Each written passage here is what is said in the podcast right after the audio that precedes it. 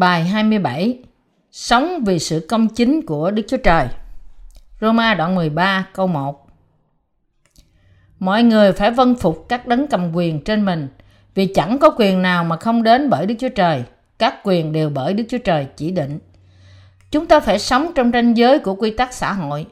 Đức Chúa Trời truyền cho chúng ta phải kính sợ và tôn trọng những bậc cầm quyền thuộc linh và thuộc thể của chúng ta. Đức Chúa Trời có lý do để ban thẩm quyền cho nhà cầm quyền. Vì thế, chúng ta không được bác bỏ họ. Chúng ta phải nhớ lời Phaolô nói, đừng mắc nợ ai chi hết, chỉ mắc nợ về sự yêu thương mà thôi. Đó là lý do tại sao chúng ta phải phát hành sách miễn phí và phân phối phúc âm tốt đẹp này cho tất cả mọi người trên thế giới. Chúa phán, vì ai yêu kẻ lân cận mình, ấy là đã làm trọn luật pháp. Người ta bị ám ảnh bởi những ảo giác rằng họ giữ luật pháp cách trung thực trong cuộc sống tôn giáo của họ. Đức Chúa Trời ban cho chúng ta phúc âm của nước và thánh linh để bày tỏ sự công chính của Ngài, để cứu chúng ta ra khỏi tội. Chúng ta cần phải tin vào sự công chính của Ngài được bày tỏ ra trong phúc âm của nước và thánh linh.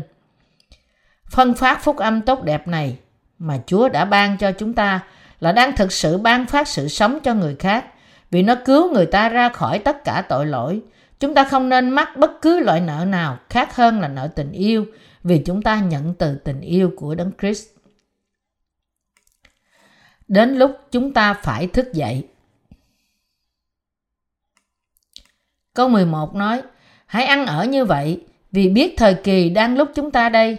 Anh em từ ngủ thức dậy đã đến bởi sự hiện sự cứu hiện nay đã gần chúng ta hơn lúc chúng ta mới tin.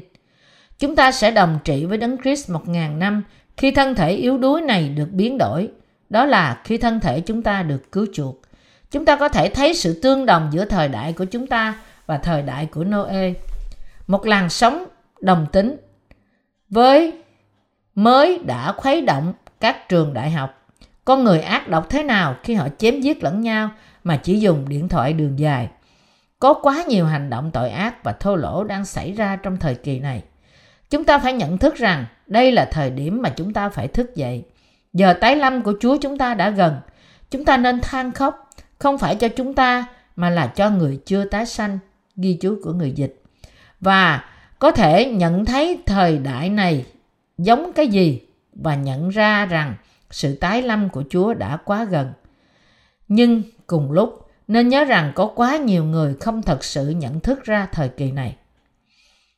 Trong đời Noe thể nào, khi con người đến cũng thể ấy. Ma chơ đoạn 24 câu 37 Ngay cả trong thời kỳ của Noe, người ta xây dựng nhà, cưới gã, phạm tất cả các loại tội và cứ lo buôn bán hàng ngày cho đến một ngày kia, sự phán xét của Đức Chúa Trời bất thình lình đổ trên họ.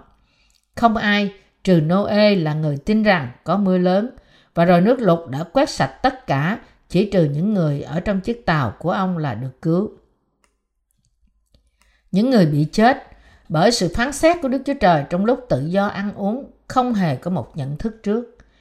Thế giới này bị đặt vào tình trạng nguy hiểm, không chỉ vì sự nguy hiểm của chiến tranh, nhưng cũng bởi những thiên tai, kinh khiếp đang xảy ra trên toàn thế giới bởi sự thay đổi thời tiết.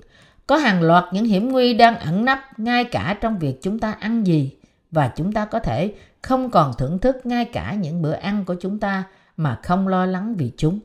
Đó là lý do vì sao chúng ta phải sống cách khôn ngoan trong thời đại này và nên nhớ rằng sự cứu rỗi thân thể chúng ta là gần hơn khi chúng ta mới bắt đầu tin. Bạn đã mặc chiếc áo cứu rỗi của Đấng Christ chưa?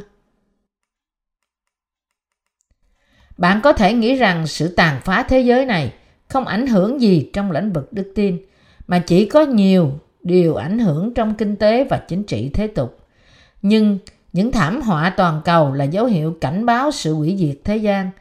Thế giới sẽ sớm đối diện với một nền kinh tế khắc nghiệt và những gây go của môi trường.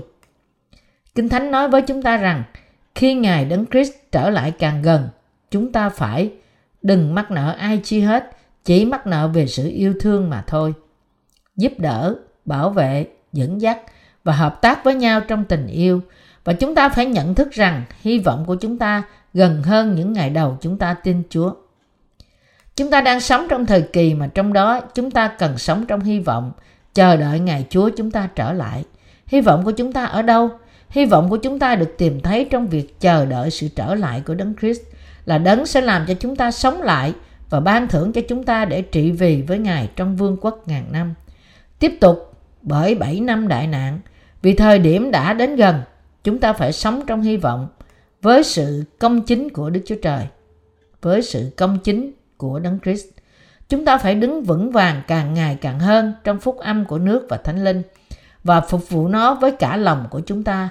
Chúng ta phải mở rộng chức vụ của chúng ta để chia sẻ phúc âm cho mọi người trên toàn thế giới. Chúng ta không được nợ bất cứ điều gì ngoại trừ tình yêu thương nhau. Tôi biết rằng sẽ có nhiều đau khổ phát sinh từ thiên tai như động đất và núi lửa. Ngày nay, nhiều phim đang được thực hiện trong chủ đề sự tàn phá thế giới. Tôi nghĩ rằng thế giới có khả năng biến chuyển giống như những gì mà các nhà viết phim tưởng tượng ra và đó là những dấu hiệu của sự hủy diệt thế giới sắp xảy ra mà người ta không ý thức. Vì thế, chúng ta không nên quan tâm đến những công việc làm xác thịt của chúng ta, nhưng quan tâm về những việc của Thánh Linh. Chúng ta phải tin rằng một đời sống rao truyền phúc âm của nước và Thánh Linh là một đời sống tốt đẹp nhất. Con người trên toàn thế giới kinh ngạc về chức vụ của chúng ta. Vô số người đã nói với chúng ta thế nào họ có những thách thức bởi chức vụ của chúng ta. Họ không thể tin làm thế nào chúng ta là một nhóm nhỏ đầy tớ của Đức Chúa Trời ở Hàn Quốc, một đất nước nhỏ bé có thể rao truyền sự công chính của Đức Chúa Trời cách đầy năng lực. Vâng, thật vậy, chúng tôi nhỏ bé và yếu đuối, nhưng chúng ta vẫn rao truyền phúc âm cho cả thế giới vì chúng ta tin phúc âm của nước và Thánh Linh, đó là tin sự công chính của Đức Chúa Trời. Roma đoạn 14 câu 8 nói, Vì nếu chúng ta sống là sống cho Chúa, và nếu chúng ta chết là chết cho Chúa. Vậy nên chúng ta hoặc sống hoặc chết đều thuộc về Chúa cả. Phaolô nói trong câu trước, chẳng có người nào trong chúng ta vì chính mình mà sống, cũng chẳng có người nào trong chúng ta vì chính mình mà chết. Chúng ta tồn tại chỉ vì Chúa chúng ta. Vì chúng ta sanh ra trong thế gian này bởi Chúa và trở nên công chính bởi sự công chính của Ngài. Chúng ta thuộc về Đấng Christ dù sống hay chết. Chúng ta sẽ sống và từ bỏ thế gian này vì Đấng Christ. Đấng đã sống vì sự công chính của Đức Chúa Trời. Đức Chúa Trời hài lòng vì chúng ta và đã lựa chọn chúng ta để dùng như là một công cụ của Ngài để rao truyền tin vui cho toàn thế giới.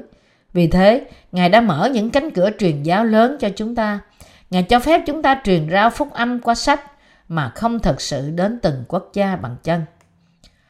Một loạt những quyển sách chứa đựng phúc âm công chính của Đức Chúa Trời đã được dịch ra và gửi đến các quốc gia nói tiếng Anh, tiếng Tây Ban Nha và đến mọi đất nước ở Á Châu, Phi Châu và Âu Châu.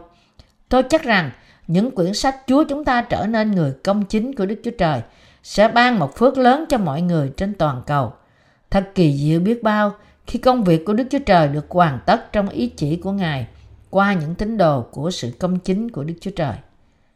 Thế giới này chắc chắn sẽ được bao trùm bởi phúc âm tốt đẹp này. Và khi phúc âm có chứa đựng sự công chính của Đức Chúa Trời được rao ra trên toàn thế giới, Đức Chúa Trời sẽ hoàn thành tất cả mọi kế hoạch của Ngài mà Ngài để trong chúng ta. Thời đại này là thời gian xảy ra trước của cơn bão tố, khủng hoảng dầu khí và sự sợ hãi về tài chính toàn cầu có thể đánh vào thế giới một lần nữa. Chúng ta phải trung thành hơn trong những gì mà chúng ta đã thiết kế để thực hiện. Chúng ta phải rao truyền phúc âm của nước và thánh linh cho đến ngày cuối cùng của đất. Chúng ta hãy siêng năng rao truyền phúc âm của nước và thánh linh để không một ai trên thế giới này qua đời mà chưa nghe phúc âm. Chúng ta phải hợp tác và làm việc cho cùng một mục đích. Chúng ta phải làm việc như Gideon với 300 chiến sĩ. Mặc dù chúng ta chỉ có một số ít, chúng ta là những lính chiến can đảm của thiên đàng và Đức Chúa Trời ở với chúng ta. Bất cứ ai nhận được sự tha tội và tràn ngập lòng biết ơn với Đức Chúa Trời thì có thể có phẩm chất để rao truyền sự công chính của Đức Chúa Trời. Những ai tin vào sự công chính của Đức Chúa Trời luôn theo đuổi công việc của Đức Thánh Linh và đặt mục tiêu của họ vào công việc thuộc linh. Cầu xin Đức Chúa Trời của sự công chính ở với bạn.